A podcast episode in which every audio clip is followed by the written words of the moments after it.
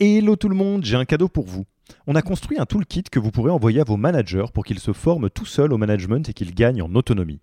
Concrètement, c'est une version do-it-yourself de notre programme de formation au leadership. On a pris notre formation, on en a fait une version écrite sur Notion, une version vidéo avec plus de 9 heures de bonnes pratiques managériales et même une version podcast pour devenir super fort en management en faisant son running. Beaucoup de gens vendent ce genre de truc, nous on pense que ça doit être gratuit. Pour avoir accès à tous ces bonus, il vous suffit d'aller sur www.yaniro.co slash bonus, B-O-N-U-S, et on ne vous demandera même pas votre email. Sur ce, je vous laisse avec l'épisode du jour.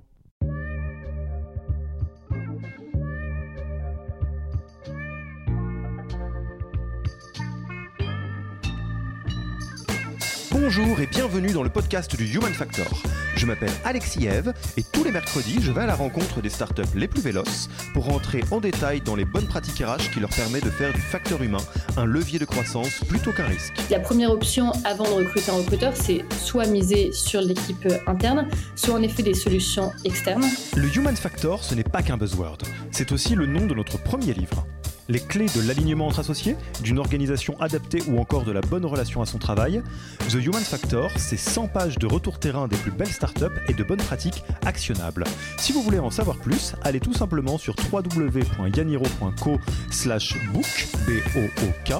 On met le lien dans la description de l'épisode. Pour l'heure, je vous laisse avec l'invité d'aujourd'hui et vous souhaite une bonne écoute. Bonjour Agathe, comment vas-tu? Bonjour, je vais très bien, merci.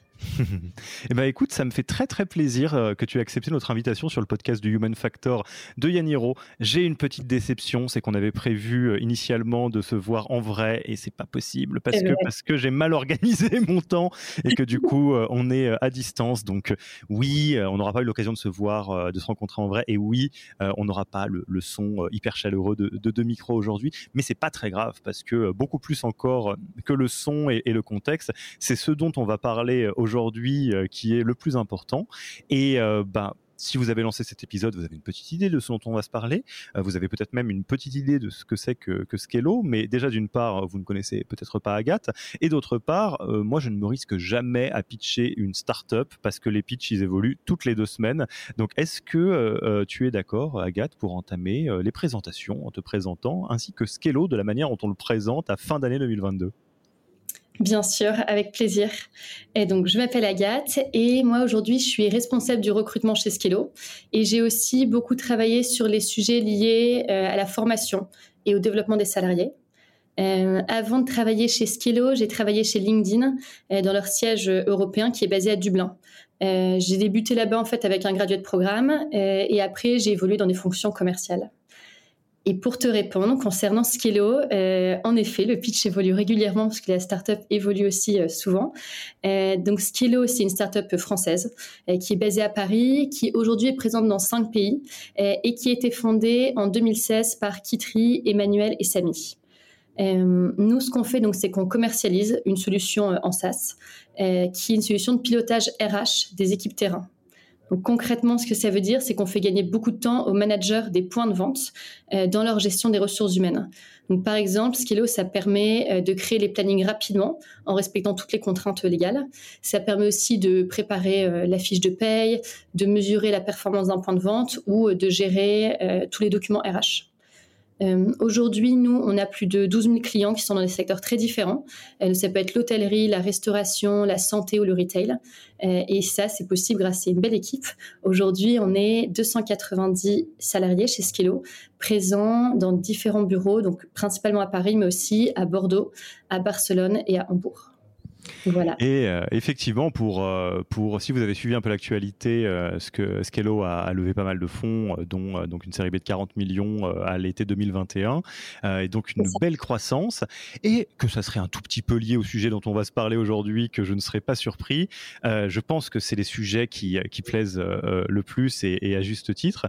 Nous allons parler de recrutement. Oui, le recrutement, c'est extrêmement important pour, bah, pour la plupart de, de, celles et ceux, de, celles et ceux qui nous écoutent, mais euh, pour aborder un angle que nous n'avons pas abordé encore, euh, nous allons parler de, des équipes de recrutement, des TAM, euh, de comment est-ce qu'on on structure des, son équipe de recrutement, quand est-ce qu'on commence, c'est quand le bon moment pour recruter, c'est quoi les options.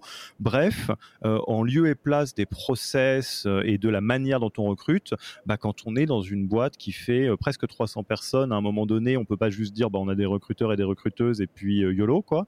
il va falloir faire quelque chose. Donc c'est ce qu'on va faire aujourd'hui. On est parti? C'est parti. Eh ben, moi, je vais commencer euh, peut-être par euh, le, commencement. On, va dire que avant d'avoir une équipe de recruteurs et de recruteuses, déjà, on en a un ou une. Donc, euh, je, sais qu'il y, a plusieurs personnes qui nous écoutent, qui sont d'entreprises de, taille différente. il y a des personnes qui sont de boîtes de 500, 1000 personnes, des boîtes qui sont au tout début. Peut-être on, on, peut commencer par ce premier moment qui va être quelque part le point de départ de l'orga quand est-ce qu'on recrute euh, son premier recruteur ou sa première recruteuse? C'est quoi les signaux? Oui, c'est une très bonne question et je pense que pour répondre à cette question, il faut d'abord s'en poser euh, beaucoup d'autres. Ah, vas-y, euh, commence plus loin. Déjà, je pense que même avant ça, c'est de se poser la question est-ce que vraiment on souhaite recruter une personne qui est dédiée au recrutement? Et en effet, jusque où on veut aller avant de recruter cette personne. Donc généralement, ça va être les founders ou l'équipe dirigeante qui va prendre euh, bah, cette, cette tâche à leur charge. Et le moment auquel on décide d'avoir une ressource dédiée va dépendre de pas mal de choses. Ça peut dépendre du niveau d'expertise ou d'intérêt tout simplement euh, de l'équipe dirigeante pour ces sujets-là. Euh, si on a des personnes qui sont expertes ou qui connaissent très bien les sujets, qui ont déjà monté des boîtes avant, ils ont peut-être envie plus longtemps de prendre cette mission-là ou au contraire d'avoir une personne spécialisée. Euh, mais globalement, ça va dépendre aussi de est-ce qu'on avait déjà euh, une autre ressource RH qui était dédiée. Donc parfois, on a en premier lieu, avant d'avoir un recruteur, certaines entreprises commencent avec un profil RH généraliste. Donc ça dépend déjà de cette structure-là. Mais en effet, euh, à un moment, on va se poser la question d'avoir une ressource spécialisée. Donc est-ce que c'est un recruteur, est-ce que c'est un sourceur? On pourra en parler après. Mais la question se pose. Euh, et pour ça, en fait, ça va dépendre pour moi vraiment euh, bah, des ambitions de développement de l'entreprise. Donc, tout simplement du plan de recrutement. Donc, à partir de quel moment, ça se fait pas forcément en termes de nombre d'années de création d'entreprise, mais plus à partir de quand j'ai un besoin en recrutement, un volume qui est suffisamment important pour justifier une ressource. Chez Skello, moi, je suis arrivée quand on était environ 20 salariés. Donc ça, c'est un premier repère, mais ce qui comptait surtout, c'est combien on voulait être. Donc quelles sont les ambitions? Est-ce qu'on a un pic de recrutement qui est passager ou est-ce qu'on va vraiment avoir des, une croissance qui fait qu'on aura besoin de plus de, de profils de salariés euh, ou est-ce que la croissance va passer via d'autres moyens que l'investissement dans les ressources humaines? Donc, Quand tu es arrivé, excuse-moi, quand tu es arrivé, vous étiez 20 euh, et tu étais le premier profil RH ou il y avait déjà des profils RH non, nous on a fait le choix en effet euh, que la première personne de l'équipe People, ça a été du coup euh, moi, et donc c'était un profil recrutement. Euh, jusque-là, la partie RH était gérée par notre cofondatrice Emmanuelle, qui gérait elle-même ces sujets, qui travaillait avec une freelance pour une petite partie admin. Ok, je, te, laisse reprendre, mais ça je me posais la question quand tu as dit que, vous, que tu es arrivé à 20 personnes. Ouais. Et, donc en effet, on était 20, mais surtout ce qui comptait, c'est qu'on savait qu'on voulait recruter au moins justement environ une vingtaine de profils. Donc moi, c'est à partir de ce moment-là où je recommande, euh, c'est environ voilà 20 profils à l'année. Par contre, ces, ces 20 recrutements-là, euh, ce chiffre en fait va dépendre de plein de choses. Donc, ça va dépendre de la complexité des profils qu'on cherche à recruter. Euh, si on cherche des profils juniors, c'est pas la même chose que si on cherche des devs seniors, par exemple. Donc, ce chiffre dépend de la complexité des profils à recruter. Ça dépend aussi, de l'expertise déjà qu'on peut avoir en interne. Est-ce que les managers sont à l'aise ou pas? Ça peut dépendre du secteur sur lequel on est. Ça peut dépendre, euh, est-ce qu'on a déjà des outils qui permettent d'automatiser? Mais généralement, en tout cas, ce que j'ai connu et ce que j'ai vu dans d'autres entreprises, c'est à peu près une vingtaine de recrutements par an. Là, ça vaut le coup d'avoir une ressource dédiée.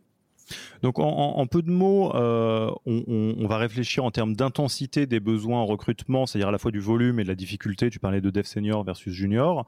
On va parler euh, également de à quel point il y a une carence ou non en compétences dans l'équipe avant que les profils RH arrivent, que ce soit par les managers, par des founders ou, d'autres profils. Euh, question, alors on va pas s'apesantir trop longtemps sur cette partie-là, mais vraiment pour le tout début, euh, donc quand on a, quand, quand, on commence à se dire bon bah ça vaut la peine d'avoir des personnes qui sont soit, enfin, qui sont expertes et qui ont de la bande passante pour le faire. Euh, quid des solutions euh, intermédiaires? Je pense au RPO, je pense à des freelances, je pense à euh, justement se dire j'ai pas le volume euh, pour avoir quelqu'un temps plein, ça n'aurait pas de sens, mais pour autant j'ai pas l'expertise et j'aurais besoin de quelqu'un qui m'aide. On y croit, on n'y croit pas, ça marche bien? Je pense que ça peut marcher. Euh, en effet, donc soit on décide par exemple de beaucoup euh, investir sur les managers. Euh, nous, c'est ce qu'on a fait même quand on avait l'équipe recrutement. Il y a des moments où on a beaucoup misé sur les managers qui peuvent être des super leviers de recrutement s'ils sont bien formés. Donc dans ce cas-là, il faut quand même avoir une personne au départ qui les accompagne dans la formation. Euh, et par exemple, en misant sur le réseau, la cooptation, eh, ça peut être un super levier au début pour avoir euh, pas mal de recrutement. Si on est par exemple en B2C et qu'on sait qu'on est une bonne marque employeur, on aura peut-être moins de difficultés parce qu'on aura plus d'entrants. Donc la première option avant de recruter un recruteur, c'est soit miser sur l'équipe euh, interne, soit en effet des solutions externes. et notamment, en effet, ça peut être des RPO. Euh, même si ça demande quand même un temps pour qu'ils s'imprègnent vraiment de la culture d'entreprise. Et je pense que si on sait qu'on va recruter plus tard, ça vaut le coup de faire cet investissement et mieux vaut le faire un petit peu trop tôt que trop tard. Euh, après, ce qui peut marcher aussi, et c'est vrai que ça a été le cas chez Skilo, où nous, on avait vraiment un stagiaire. Euh, qui peut justement avoir une partie de son temps dédié au recrutement, qui va pas être en charge de mettre en place les process et la structure, mais par contre qui va pouvoir aider par exemple bah, l'équipe dirigeante sur la coordination ou une partie de sourcing, donc sur certains points spécifiques.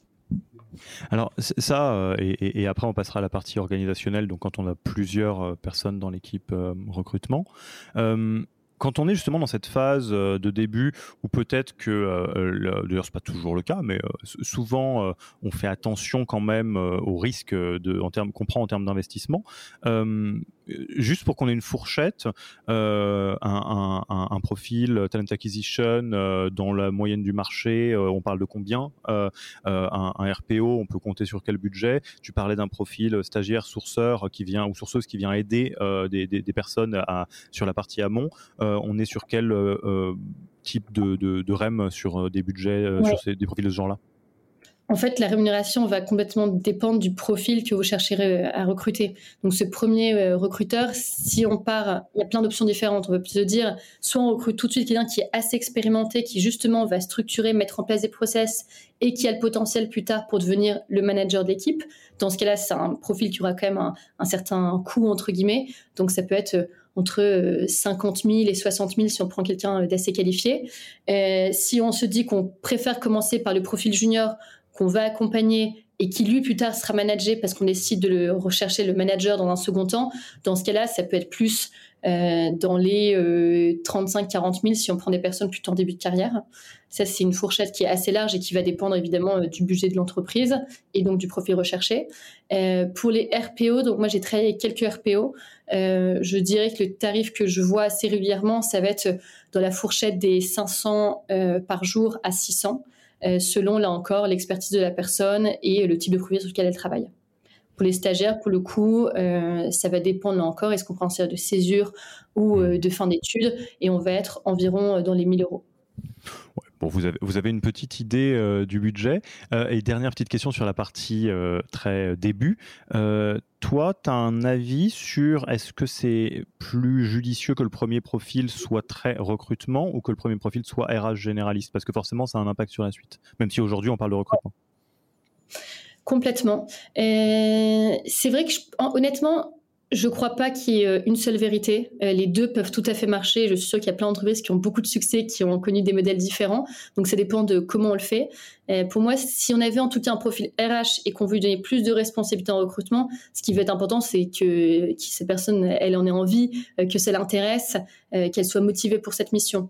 nous, en tout cas, dans une, chez Skello, donc le type de boîte plutôt en hypercroissance, on était convaincus que ça valait le coup de commencer par un profil recruteur. C'était ça notre premier enjeu, c'était de faire grandir l'équipe. Et au fur et à mesure, il s'agissait en effet de la développer, de la retenir. Et là, on investit ensuite dans ce compte dans les profils plus RH euh, généralistes.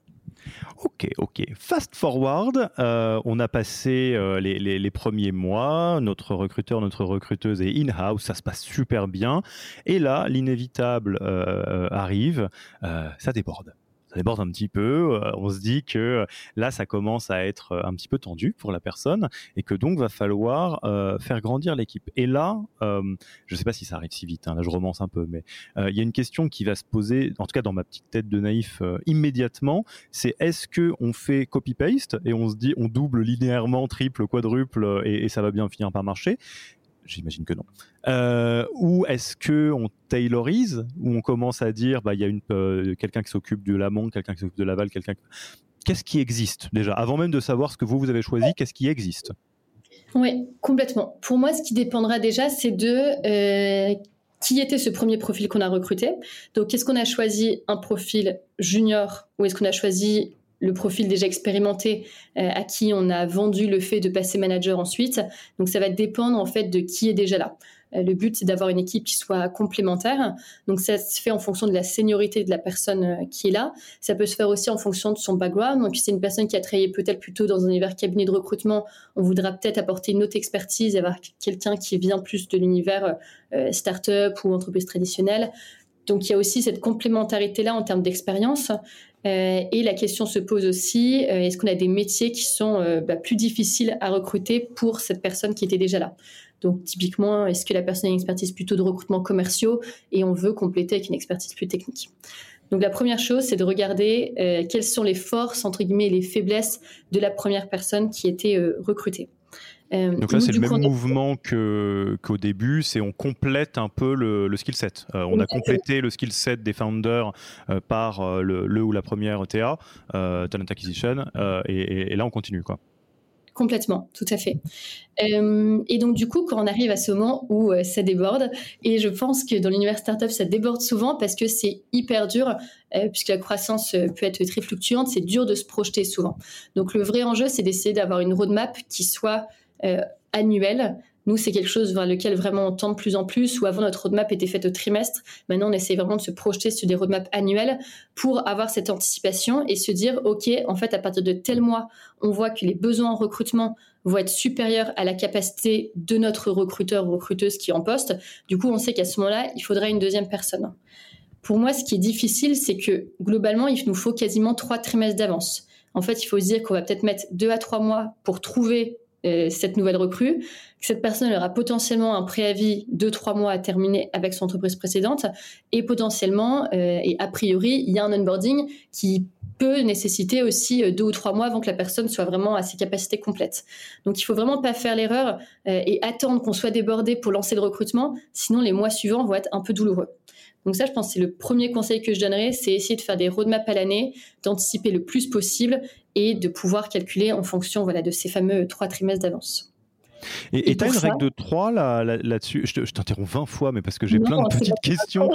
Euh, euh, ça, je suis hyper fan de, de l'idée de se dire on a un plan de recrutement, un hiring plan, et donc, on est capable de se dire, je sais pas, on recrute 10, 15, 20, 100 personnes dans l'année. Est-ce que tu as une espèce de, de, Comment on dit euh, rule of thumb La règle de pouce, ça veut rien dire. Quoi. Mais bon, bon, en tout cas, tu m'as compris. Euh, je sais pas comment on dit ça en français, mais euh, est-ce que tu as un peu une règle de base qui te permet d'anticiper des besoins de recrutement en recruteur par rapport à la croissance telle qu'elle, telle qu'elle est dessinée sur le plan de recrutement? Oui, bah, il y a plusieurs choses. La première, c'est évidemment de bien connaître la capacité de son premier recruteur. Euh, et pour ça, c'est hyper important d'avoir très tôt dans la vie euh, de l'entreprise un ATS et des outils euh, bah, de gestion de la donnée pour avoir des chiffres qui soient fiables et qui nous permettent de dire c'est quand on passe tel chiffre qu'il va falloir une deuxième personne.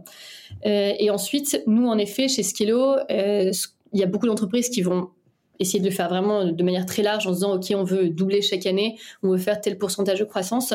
Euh, pour nous, c'est, je pense que c'est le cas de beaucoup d'entreprises, ce plan de recrutement, pour le faire de manière un peu mécanique sur le long terme, on se base des ambitions de génération de revenus.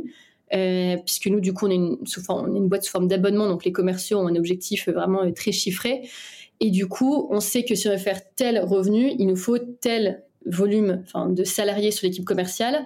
On sait qu'il y a un ratio pour euh, 4 sales, il faut par exemple un CSM, donc on peut aussi déduire la capacité vraiment de, enfin les besoins pardon, de l'équipe euh, qui gère les clients existants. Et en fait, ce genre de calcul-là, on essaie de le faire pour toutes les équipes. Donc pour l'équipe Ops par exemple, ou justement les profils RH, on va calculer en fonction du nombre de salariés dans l'équipe. Euh, et donc on va essayer d'appliquer ça pour le plus de métiers possible. Et ça, ça va nous permettre du coup de lier bah, les prévisions de revenus qui, pour le coup, sont décidées très longtemps en avance, à une roadmap. Et, tu saurais me dire, euh, chez, ou c'est à moins que ce soit confidentiel, c'est confidentiel, tu, trouveras une petite pirouette. Euh, chez, chez Skello, c'est quoi la, règle? Euh, Parce que j'adore, effectivement, la logique, c'est faites un business plan qui se transformera en plan de recrutement assez mécaniquement, parce que vous devez avoir les moyens de l'ambition que vous vous portez. et donc, ça donne une idée du volume de, de, personnes que vous allez recruter, et donc potentiellement de à quel point l'équipe doit être robuste ou pas. Et, j'imagine que toi, tu as une, une, équation quelque part, ou une petite règle de calcul? Ouais, moi en fait j'ai l'équation plus de euh, pour tel poste, euh, pardon, c'est pas comme ça que je vais le formuler. C'est plus pour euh, ce nombre de postes, il me faut ce nombre de recruteurs. Donc moi, ça, je peux faire le calcul parce que bah, maintenant, ça fait six ans que Skillo existe. Ça fait euh, quatre ans qu'on est équipe recrutement, donc je vois un petit peu les ratios. Euh, et pour le calcul précédent qui est du revenu, combien ça représente de salariés, ça, c'est l'équipe plutôt stratégie opération liée avec l'équipe finance qui vont faire ce calcul-là. Ok, c'est très clair. Donc euh, là, on commence à accueillir notre, euh, notre deuxième profil. Euh, j'ai bien compris la. Ouais, mais quel profil Parce qu'en effet, on a dit qu'il fallait regarder l'existence, ça c'est maintenant très clair. Par contre, il y a plein d'options qui peuvent se poser. Donc il y a l'option de la seniorité, mais une question qui se pose aussi, ça va être est-ce qu'on veut un recruteur? Est-ce que on réfléchit à des nouveaux métiers, donc par exemple un profil d'un sourceur, un coordinateur, ou est-ce qu'on veut penser en effet à des ressources plutôt euh, temporaires comme euh, bah, les RPO dont on parlait tout à l'heure? Donc pour moi, si on a un volume qui est faible ou qu'on pense être ponctuel, ne vaut pas prendre de risques. Euh, on ne veut pas surstaffer l'équipe. Donc on peut commencer par justement un stagiaire ou des ressources en externe. Ça peut aussi être d'investir plus dans les cabinets de recrutement. Ça peut être d'investir plus dans certains outils pour augmenter la capacité euh, de recrutement du premier recruteur. Donc il y a cette première option qui est, on n'est pas encore sûr de nous, donc prenons peu de risques. Euh, si pour le X raison, il y a une forme de saisonnalité qui fait qu'on a un pic de recrutement à telle ou telle date, euh, mais on sait que ça va pas durer trois quarters, quoi. C'est ça. On, est en test, ou bien on a, euh, on a par exemple des gros recrutements de stagiaires, comme certaines entreprises peuvent fonctionner. Donc voilà, ça c'est l'option. On n'est pas sûr de nous, c'est un peu temporaire et du coup on préfère tester. si on sait qu'on va avoir quand même des volumes en continu, mais que ça reste des faibles volumes, ce qu'on peut se poser la question en effet, c'est soit de recruter un sourceur, ce qui va permettre d'augmenter la capacité du recruteur, et peut-être que ce sourceur pourra évoluer s'il en a envie et si l'entreprise en a besoin plus tard en recruteur. Euh, l'autre option, c'est de recruter sinon un coordinateur qui lui pourra là encore décharger le recruteur de certaines tâches ou bien euh, travailler avec les managers pour eux les décharger et permettre comme ça l'entreprise de continuer de miser sur le fait que certains managers euh, fassent des recrutements aussi de leur côté. Donc ça, c'est plutôt les recommandations si le volume reste assez faible. Si on voit que le volume va être important, là, en effet, on peut recruter un deuxième recruteur. Moi, de par mon expérience et ma conviction, c'est que au début de la vie d'une entreprise, je trouve ça assez malin d'avoir des profils euh, recruteurs assez généralistes qui vraiment peuvent gérer un processus de recrutement de A à Z euh, et qui vont être assez généralistes aussi dans leur expertise. Donc, ils peuvent travailler sur différents types de métiers, aussi bien de la tech, des sales, du marketing, etc. Euh, donc, cette deuxième option, je recommande de rester sur les profils généralistes. Par contre, évidemment, plus l'entreprise évolue, plus l'équipe recrutement va évoluer. Et dans un second temps, en tout cas, nous, c'est ce qu'on a fait. Euh, ensuite, les profils se sont spécialisés. Donc moi, j'aurais tendance, en tout cas, à recommander dans les premiers recrutements d'avoir une deuxième personne assez généraliste et de faire attention. Mon dernier point aussi, c'est on a deux recruteurs, donc la question qui peut se poser, c'est est-ce que l'un manage l'autre? Euh, nous, là encore, chez Skello, on fait attention à pas avoir une organisation qui soit trop pyramidale avec euh, des managers qui managent trop peu de personnes. On veut garder un ratio qui soit sain entre les managers et les managers. Euh, donc, du coup, je recommande au début, en tout cas, de pas mettre un manager pour un manager, de les garder plutôt entre guillemets à équivalence et ça permet de voir justement si l'un des deux euh, développe un peu une capacité de mentorat ou de coaching euh, et de pouvoir se tester avant de l'officialiser plus tard. Donc ça veut dire que chez, chez Skello, euh, le moment où tu as été rejointe par d'autres recruteurs, au début vous étiez en flat sous Emmanuel? Oui, ou en tout cas j'avais hum, j'avais pas forcément tout de suite le titre ni vraiment toutes les missions du manager. Au début, en fait, ce qui est assez spécifique pour moi, c'est quand je suis arrivée, il y avait un stagiaire euh, et qui avait un tiers de son temps lié au recrutement. Et assez rapidement, euh, Emmanuel m'a demandé de le conseiller, de le coacher. Mais donc ça s'est fait de manière assez informelle au début, ce qui été génial pour moi qui n'avait pas une grande expérience encore dans le recrutement et encore moins dans le management, d'y aller progressivement. Donc d'abord de développer euh, des compétences de mentorat, de coaching, de formation, avant d'être dans des sujets qui sont beaucoup plus compliqués euh, de mesure de la performance, euh, plan d'action, gestion de période d'essai. Donc je recommande en tout cas pour des personnes pour qui ce serait bah, le début encore de leur carrière, d'y aller progressivement. Mais en effet, du coup, au départ, ce stagiaire et moi, on était tous les deux managés par Emmanuel. et c'est quand on l'a remplacé, où s'est posé la question, donc je suis devenue maître de stage, et ensuite plus tard, quand l'équipe a grandi et qu'il y avait vraiment euh, deux recruteurs en CD et un stagiaire, où on a officialisé par un changement de titre et des missions très larges. Ok, donc les leçons de ce chapitre-là, c'est euh, on continue euh, de d'étendre un petit peu les profils et le skill set, euh, si possible en termes de, talent, je pourrais dire, de, ou en tout cas de compétences. si le volume est pas trop important, on essaye de pas mettre la charrue avant les bœufs et on réfléchit à des solutions intermédiaires, RPO, se faire soutenir par un profil sourcing, stage, ou non.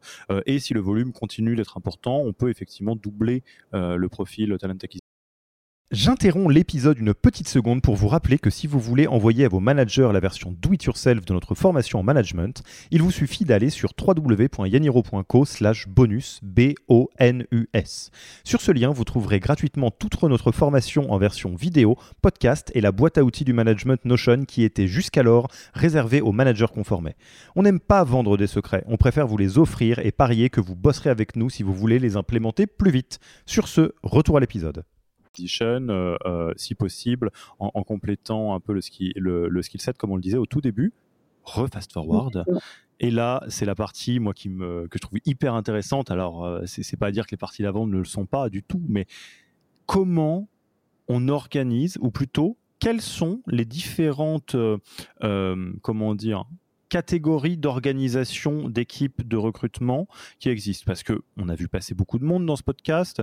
Euh, il y a euh, le modèle squad où globalement tout le monde a un profil qui est très euh, couteau suisse. Il y a des profils qui sont hyper taylorisés, qui sont un peu déclinés de, du modèle predictable revenue sur les sales, donc avec pas SDR, closing, etc., mais en version talent, talent, acquisition. tu as des modèles où c'est encore plus précis parce qu'on coupe, enfin, on, ah, on spécialise par métier. Donc, qu'est-ce qui existe? Qu'est-ce qui existe comme type d'organisation? On verra après les avantages et les désavantages de Sakorga, mais euh, quand on commence à avoir beaucoup de monde, qu'est-ce qui existe? Oui, en effet, tu as donné plusieurs exemples et il y a plein d'organisations possibles et il n'y a pas forcément un mode d'emploi. Ça va dépendre peut-être de ce qui se fait déjà dans d'autres équipes. Est-ce qu'il y a une sorte de, logique d'entreprise à suivre? Ça va dépendre de la culture d'entreprise, ça va dépendre de la vision RH, euh, ça va dépendre de la taille. Donc vraiment, ça va dépendre en fait des spécificités de l'entreprise.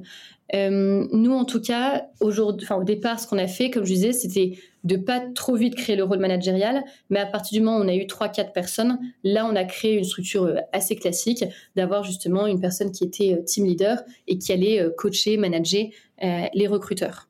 Et je trouve, en tout cas, de mon expérience, c'est ce qui a bien fonctionné, que c'est important au début de la vie d'entreprise de rester généraliste pour rester flexible, euh, de pas spécialiser trop tôt pour pas euh, limiter les gens et pas qu'il y ait après de rigidité. Une startup en tout cas, ça va évoluer, il y aura des changements tout le temps et c'est important que les recruteurs qui rejoignent l'entreprise soient le plus capables de vivre dans ce monde en constante évolution. Et pour ça, plus ils sont généralistes, plus ils vont pouvoir le faire. Donc nous, au début, en effet, les recruteurs donc c'était des filles, donc les recruteuses que j'ai managées, euh, elles travaillaient sur l'ensemble des métiers, sur euh, différents types de seniorité. Euh, elles faisaient l'ensemble du processus de recrutement, elles faisaient la coordination, elles travaillaient sur des projets pour qu'elles soient le plus 360 possible. Par contre, il y a un moment, en effet, où on s'est dit que ça valait le coup de faire deux choses. Un, c'est de les spécialiser en effet par type de métier qu'elles allaient recruter. Et deux, c'était de spécialiser par euh, intervention dans le cycle de recrutement. Donc c'est là où on a créé les différents rôles et on a décidé de ne pas avoir uniquement des profils euh, de recruteurs. Donc si je zoome sur euh, bah, la première, euh, le premier point que j'ai donné, euh, on a décidé en effet un moment que les recruteurs ne seraient plus généralistes et qu'ils allaient se spécialiser. Et ça, ça a été le fruit de plusieurs réflexions, plusieurs hésitations, parce qu'il fallait anticiper est-ce que ça peut avoir des frustrations, est-ce qu'il y a des risques, ou au contraire, est-ce qu'on a tout à gagner. Et ce que je peux dire, c'est qu'on a testé ce modèle-là depuis un an et qu'un an après, c'est une réussite. C'est une réussite pour plusieurs aspects. Globalement parce que ça permet de développer une expertise euh, et donc d'être extrêmement bon dans quelque chose qu'on va du coup très bien connaître.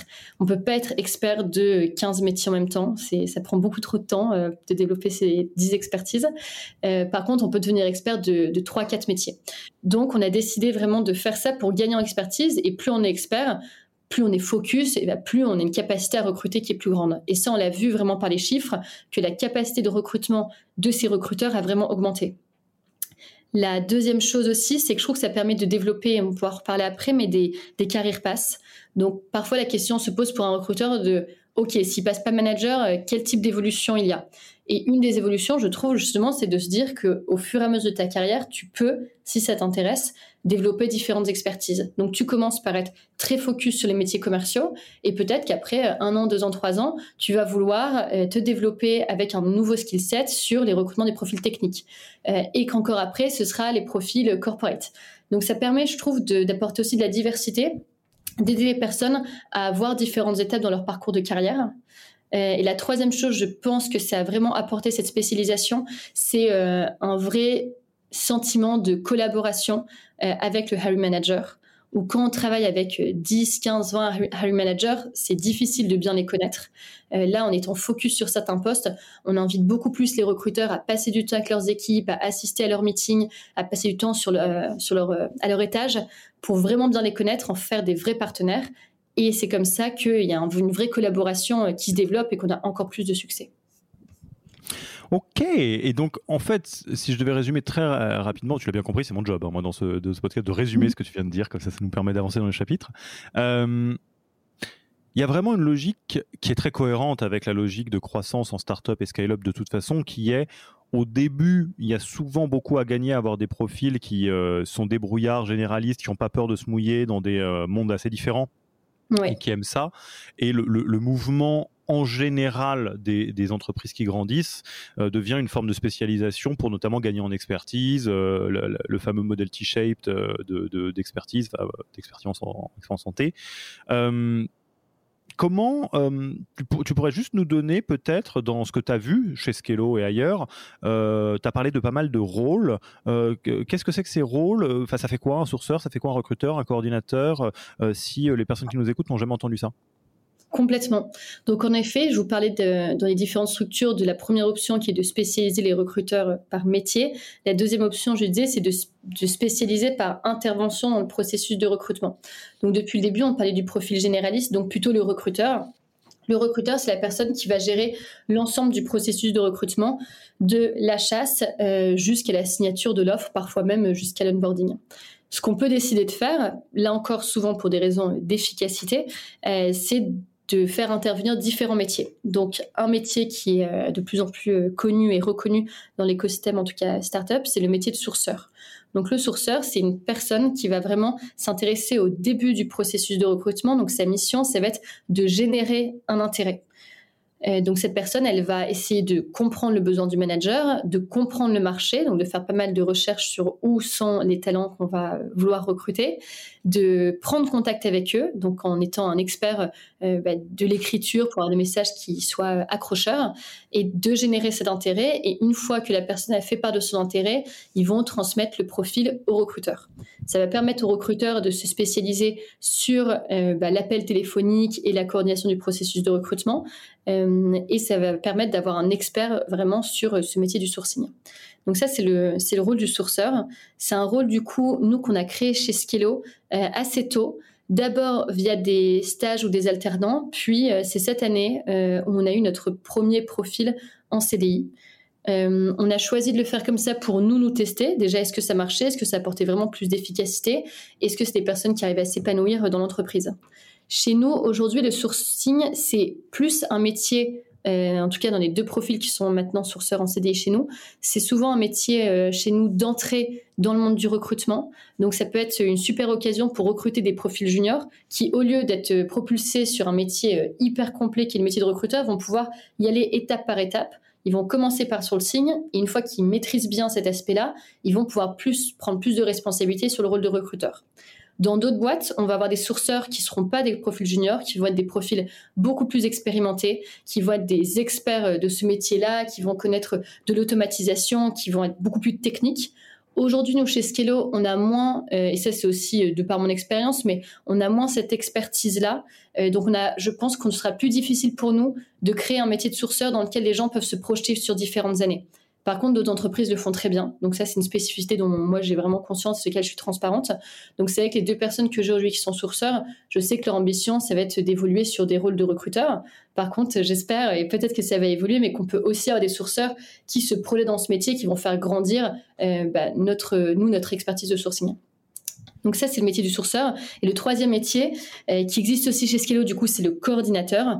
Euh, donc nous, on a recruté une personne. On a commencé par le tester via une personne qui était freelance, qui travaillait euh, de 16h à 19h tous les jours chez nous, pour voir si ça marchait. Et une fois qu'on a validé que ça avait un intérêt et pour les recruteurs et pour les hiring managers, et que la personne était assez occupée, et ben du coup, on a officialisé ça en lançant un recrutement en CDI. Le but du coordinateur, comme son nom l'indique, c'est tout simplement de coordonner euh, l'expérience candidat.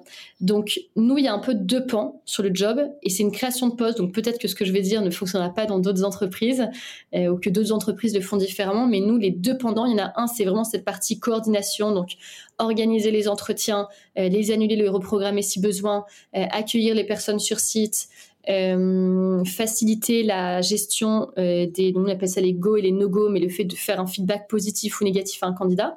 Donc ça, c'est toute une mission qui va être faite soit quand le recruteur est un petit peu débordé, donc ça permet de faire une soupape de décompression, soit pour des managers qui n'ont pas pu être accompagnés par un recruteur parce que justement on était sous-staffé, et ben au lieu que le hiring manager doive gérer euh, tout le processus de recrutement, et ben en fait c'est le coordinateur qui va faire certaines tâches et le hiring manager pourra se concentrer sur la partie où il a le plus de valeur, c'est-à-dire l'entretien et le suivi du candidat. La deuxième mission chez nous du coordinateur, ça va être plus lié à l'expérience candidat. Donc là, c'est plus de la gestion de projet. Donc nous, c'est Mélanie qui s'en charge chez nous. Elle va travailler sur les projets qui ont pour but d'améliorer l'expérience candidat.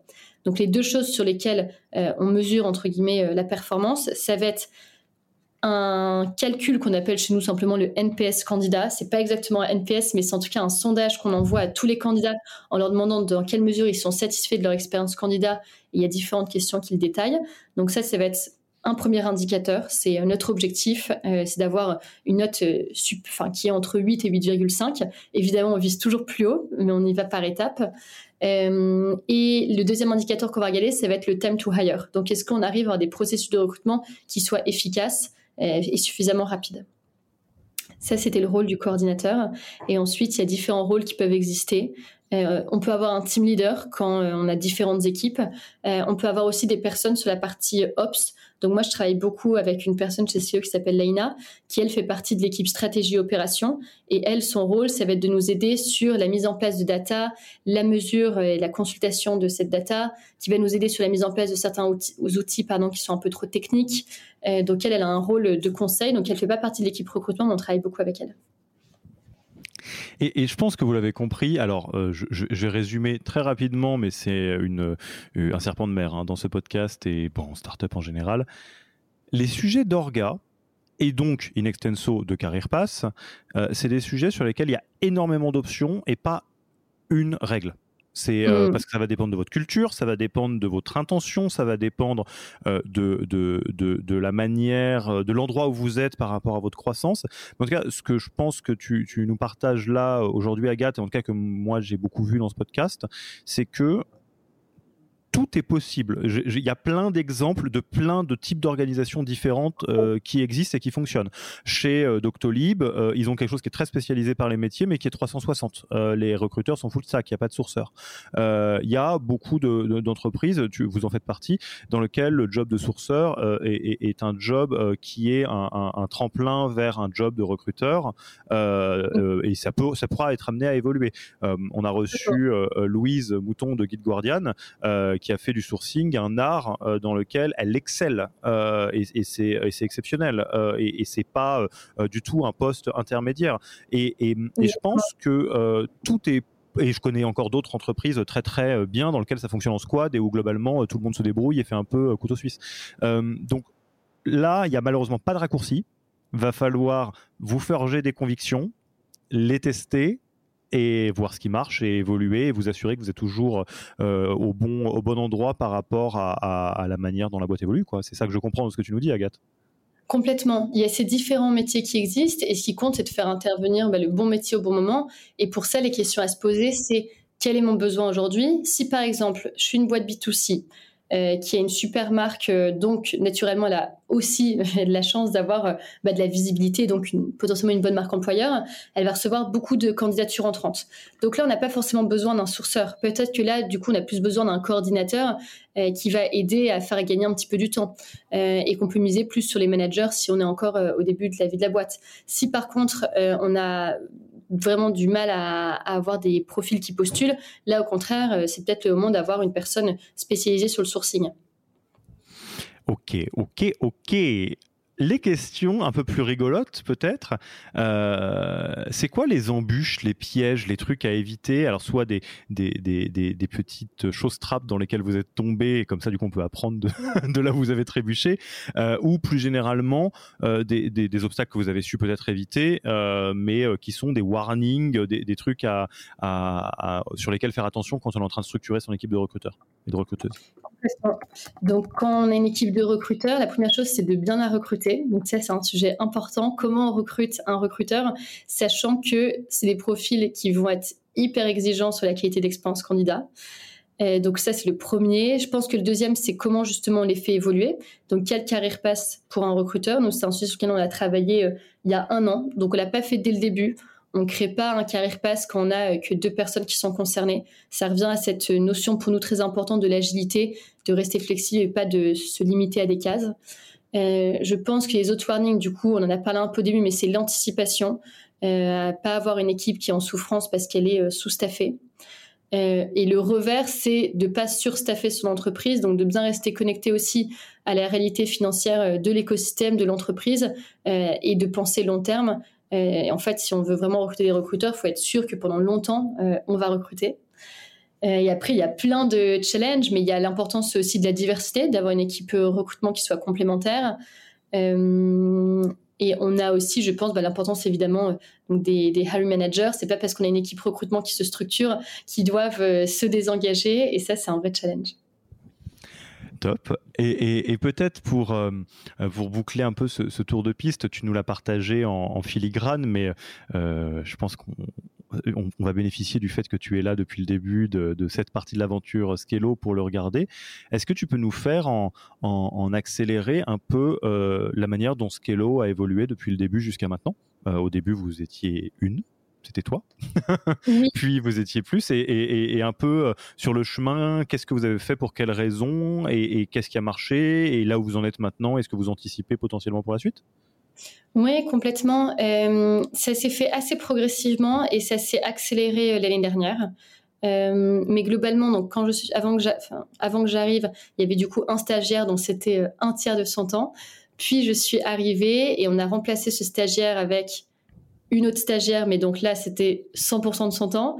Et ensuite on a remplacé la stagiaire par une alternante pour pouvoir se projeter un peu plus longtemps. Et cette alternante est restée en CDI. Euh, en même temps qu'elle commence son alternante, on a recruté un deuxième CDI. Donc ça s'est fait euh, progressivement. Ces deux personnes-là, c'était il y a trois ans qu'elles sont arrivées. Euh, donc il y a eu ces premières étapes-là et ensuite du coup on a recruté des recruteurs et comme je disais ça s'est accéléré du coup en 2022 puisqu'on a recruté nos premiers sourceurs en CDI et le profil coordinateur en 2022, donc au milieu de l'année. Là, aujourd'hui, du coup, dans l'équipe recrutement, il y a euh, 10 personnes, puisqu'il y en a du coup, il ne faut pas que je me trompe dans les chiffres, mais on a 6 recruteurs, je pense. on a deux sourceurs, un coordinateur, on a une team leader qui est arrivée euh, cette semaine. Euh, et on a travaillé pendant les, derniers mois, même quasiment un an pour certains, avec des RPO. Euh, certains où ça a super bien marché, du coup, je peux faire une recommandation sur le collectif des nouvelles recrues avec qui je travaille, avec qui ça se passe super bien. et c'était important pour nous de travailler avec des RPO justement pour pas surstaffer l'équipe. et quand on était encore un petit peu dans le flou sur notre roadmap, ça permet vraiment de, limiter un petit peu les risques.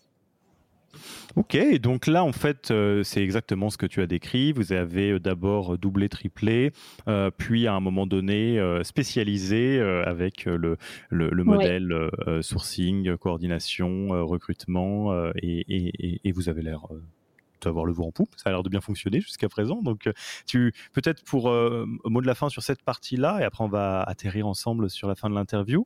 Euh, qu'est-ce que vous soupçonnez que va être la suite de l'organisation ou à défaut, parce que peut-être que tu n'as pas envie que tes équipes écoutent en disant tiens, on n'en a pas parlé en meeting. qu'est-ce quels sont selon toi les, les challenges ou les choses que vous devez absolument regarder pour anticiper d'un point de vue équipe de recrutement? Je pense qu'il y a deux choses. Il y en a un, là, comme je disais, là, ça s'est vraiment accéléré en 2022. Et du coup, on a une bonne partie de l'équipe euh, qui est arrivée récemment. Donc là, le but pour moi, c'est de ralentir la cadence pour que ces personnes-là puissent vraiment euh, faire leur onboarding et atteindre euh, leur capacité de recrutement maximum. et avec ces personnes-là, normalement, on va pouvoir couvrir les besoins qu'on anticipe sur 2023. Donc là, le but, c'est vraiment euh, que ces personnes euh, continuent d'augmenter la capacité de recrutement de Skillo euh, et qu'on puisse se stabiliser avec cette équipe-là. et du coup, je pense que le, deuxième challenge, c'est comment est-ce qu'on fait évoluer en fait une équipe recrutement. J'ai des personnes dans mon équipe qui sont là depuis, comme je disais, trois ans. et forcément, cet enjeu du Career Pass, il est hyper important. Et donc, comme je disais, on a travaillé sur le Career Pass des recruteurs il y a, c'était en début d'année, donc il y a quasiment un an. Euh, et on l'a créé du coup un carrière pass pour les recruteurs. On allait vraiment très dans le détail. On est moins allé dans le détail pour le carrière pass des sourceurs et des coordinateurs, simplement parce que justement on veut pas euh, trop cloisonner et surtout pas quand ça concerne une ou deux personnes. Et on n'a pas eu de problème à faire évoluer les recruteurs sans carrière pass, donc euh, je suis sûre qu'on arrivera à faire la même chose avec eux. Mais en tout cas, ce que je trouvais important nous, c'est de les, leur montrer qu'on peut s'épanouir dans les métiers du recrutement pendant très longtemps euh, et du coup qu'il y a plein de types d'évolutions possibles. Il y a l'évolution justement au sein euh, bah, du type de métier pour lesquels ils vont travailler. Donc comme je disais, euh, d'abord tu recrutes des sales, ensuite tu vas recruter des products et ensuite des devs. Donc voir qu'il y a des évolutions comme ça qui peuvent se faire qu'il y a aussi des évolutions au sein de l'équipe. Donc en effet, est-ce qu'un sourceur veut passer recruteur et vice-versa? Euh, il y a des évolutions aussi qui peuvent se faire au sein de l'entreprise.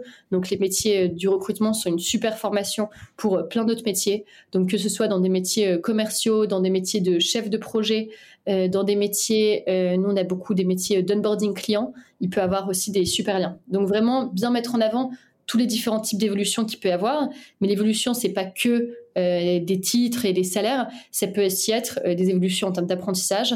Donc jamais oublier, pardon, de miser euh, sur la formation, donc en interne, mais aussi la formation en externe ponctuellement, ou de développer des missions additionnelles. Donc les inclure dans des projets. ou leur confier des missions de mentorat quand il y a des nouvelles personnes qui arrivent. Et nous, par exemple, un recruteur junior, il va, parce que du coup on a trois niveaux, junior, intermédiaire, senior. Un junior, il va vraiment faire que du recrutement. Un intermédiaire, il va faire du recrutement, il va avoir en plus un projet qui lui est dédié. Donc ça peut être la marque employeur, les relations école, l'automatisation, l'expérience candidat, etc. etc. Euh, et un recruteur senior, il va faire du recrutement, de la gestion de projet et du mentorat. Donc lui, on va l'inviter et il va être mesuré sur est-ce qu'il contribue à la formation d'autres, est-ce qu'il partage des tips, est-ce qu'il anime des sessions euh, pour partager son expérience. Et ça, ça permet aussi de voir bah, qu'est-ce qui t'attend euh, si euh, tu as envie d'évoluer. Top. Je pense qu'on a fait un bon tour, Agathe. On, va passer tranquillement à la fin de l'interview. Première question, où est-ce qu'on te retrouve? On a envie d'engager la discussion avec toi. Euh, par où on passe? Comme toute bonne personne du monde du recrutement, je serai sur LinkedIn. Je, pose cette question parce que des fois, des fois c'est une autre réponse, mais en général, effectivement, LinkedIn, c'est toujours un, bon calcul. ensuite, tu connais les questions de, de fin de podcast. Qu'est-ce que tu recommandes comme livre, podcast ou blog à nos auditeurs et auditrices? Ouais, et eh bien moi le dernier livre que j'ai lu, euh, c'est un livre qui s'appelle, alors en anglais il s'appelle Quiet, et en français il faudrait que je vérifie, mais il me semble que c'est le pouvoir des discrets, ce que je trouve être une très mauvaise traduction. mais il y en a quelques-unes des traductions françaises qui sont discutables. oui, et, et, en fait Quiet c'est un livre euh, qui parle de l'introversion et c'est un livre qui est passionnant parce qu'il est extrêmement documenté de beaucoup euh, d'études, de, recherches et d'expériences. Et euh, c'est un sujet que je trouve passionnant euh, déjà parce que je me reconnais dedans. Donc on a des, si vous pensez peut-être être introverti, vous aurez des moments de, sourire où vous allez pouvoir avoir l'impression qu'on parle de vous dans un livre, ce qui est toujours assez amusant. et je trouve que c'est une super bonne grille de lecture aussi bah, dans le monde du travail, des différentes personnalités. Et je trouve vraiment que ce livre est passionnant. Donc je le recommande vraiment vivement. Ah bah tu me l'as carrément vendu là, le, le, le, psy euh, qui est en moi euh, a très très envie de lire ça, euh, notamment parce qu'effectivement je pense que l'introversion c'est quelque chose qui est la moitié de la population hein, globalement à peu de choses près et qu'on comprend pas bien, enfin que la plupart des gens comprennent pas bien, y compris les introvertis, donc trop cool. Je, je, vais le je vais le lire. Et je viens en parallèle, le titre français c'est La force des discrets. Ah oui, c'est charmant. Le titre en hein, The Power of Introverts in a World That Can't Stop Talking. Donc en effet, Introverts et discret pour moi c'est pas la même chose, mais euh, ça vaut le coup de le lire. Il est vraiment super. Super. Euh, ensuite, parlons un petit peu outils. Euh, on, aime les outils. Est-ce que tu as un, outil en ce moment dont tu peux pas te passer Un outil RH en tant qu'affaire? Honnêtement, pas particulièrement. je pense que, enfin, il n'y a pas un outil spécialement. Pour moi, c'est vraiment l'idée en fait de toujours euh, tester, essayer euh, des nouvelles choses. Donc le fameux test and learn, euh, c'est vraiment ce qui a marché pour moi dans ces quatre années chez Skillo et que je recommande parce qu'on va toujours être amené à faire des choses nouvelles. il y a plein d'outils que je trouve génial et s'il faut vraiment citer un, très basique, mais notre ATS Lever qu'on a connecté avec euh, Looker, qui est notre outil de data visualization, nous permet d'avoir des, des, boards qui vont être en dehors de Lever, parce que je ne suis pas une grande fan de ceux de Lever. Mais euh, sur Looker, justement, on permet comme ça d'avoir euh, ben, la visibilité sur la performance. On peut créer plein, plein de graphiques différents. Ça, c'est justement Leïna dont je parlais précédemment qui l'a fait. et moi, ça m'a changé la vie en tant que manager de faire en fait que la gestion de la performance soit facile pour moi, mais pour n'importe quel euh, contributeur de l'équipe, c'est vraiment une clé qui est indispensable si on veut que les personnes soient engagées euh, dans l'atteinte de leurs objectifs et la compréhension de ce qu'ils font euh, au quotidien. C'est bien noté. L'ATS Lever, l'outil de DataVis Looker, que je ne connais pas non plus, et la DataVis c'est important, donc je vais regarder de mon côté. Je pense que j'en ai deux trois usages en tête. Enfin, notre tradition préférée, la tradition non pas de passage de flambeau, mais de passage de micro tu es à ma place, qui est-ce que je devrais inviter? À qui est-ce que tu passes le micro pour un prochain épisode? Ouais, eh bien, je passe le micro à Grace McKelvey. Euh, j'ai travaillé avec Grace pendant plusieurs mois quand elle est venue faire une mission euh, en freelance chez Skillo. Euh, elle est anglaise et ça a été vraiment une expérience géniale de travailler avec elle. Et auparavant, elle a travaillé chez Botify dans des fonctions et recrutement et RH. Et je serais ravie de l'entendre à ce micro. Grace, tu as compris, euh, ta place est réservée ici. Euh, mm. Agathe te laisse le micro et le casque en partant et tu es la bienvenue. Agathe, c'était un, vrai plaisir euh, de pouvoir échanger sur ce sujet avec toi en profondeur. Je te, remercie beaucoup pour ton temps et tous tes éclairages sur, ce sujet qui, je suis sûr, va avoir intéressé beaucoup de monde. Et puis, il me reste plus qu'à te dire à très vite et à bientôt. Merci beaucoup. À bientôt. Au revoir. Merci d'avoir écouté cet épisode. S'il vous a plu et que vous ne voulez rater aucun nouvel épisode, abonnez-vous à la newsletter en allant sur le site www.yaniro.co. Et à mercredi prochain pour le prochain épisode. Merci d'avoir écouté cet épisode. Petit rappel, si ce n'est pas encore fait, pour accéder à notre formation en management dans sa version gratuite, il vous suffit d'aller sur www.yaniro.co bonus, B-O-N-U-S. Vous y trouverez gratuitement toute notre formation en version vidéo podcast et la boîte à outils des meilleures pratiques du management dans un Notion récapitulatif. Et on ne vous demandera même pas votre email. Profitez bien de cette formation gratuite, envoyez-la à tous vos managers et à mercredi prochain pour un prochain épisode.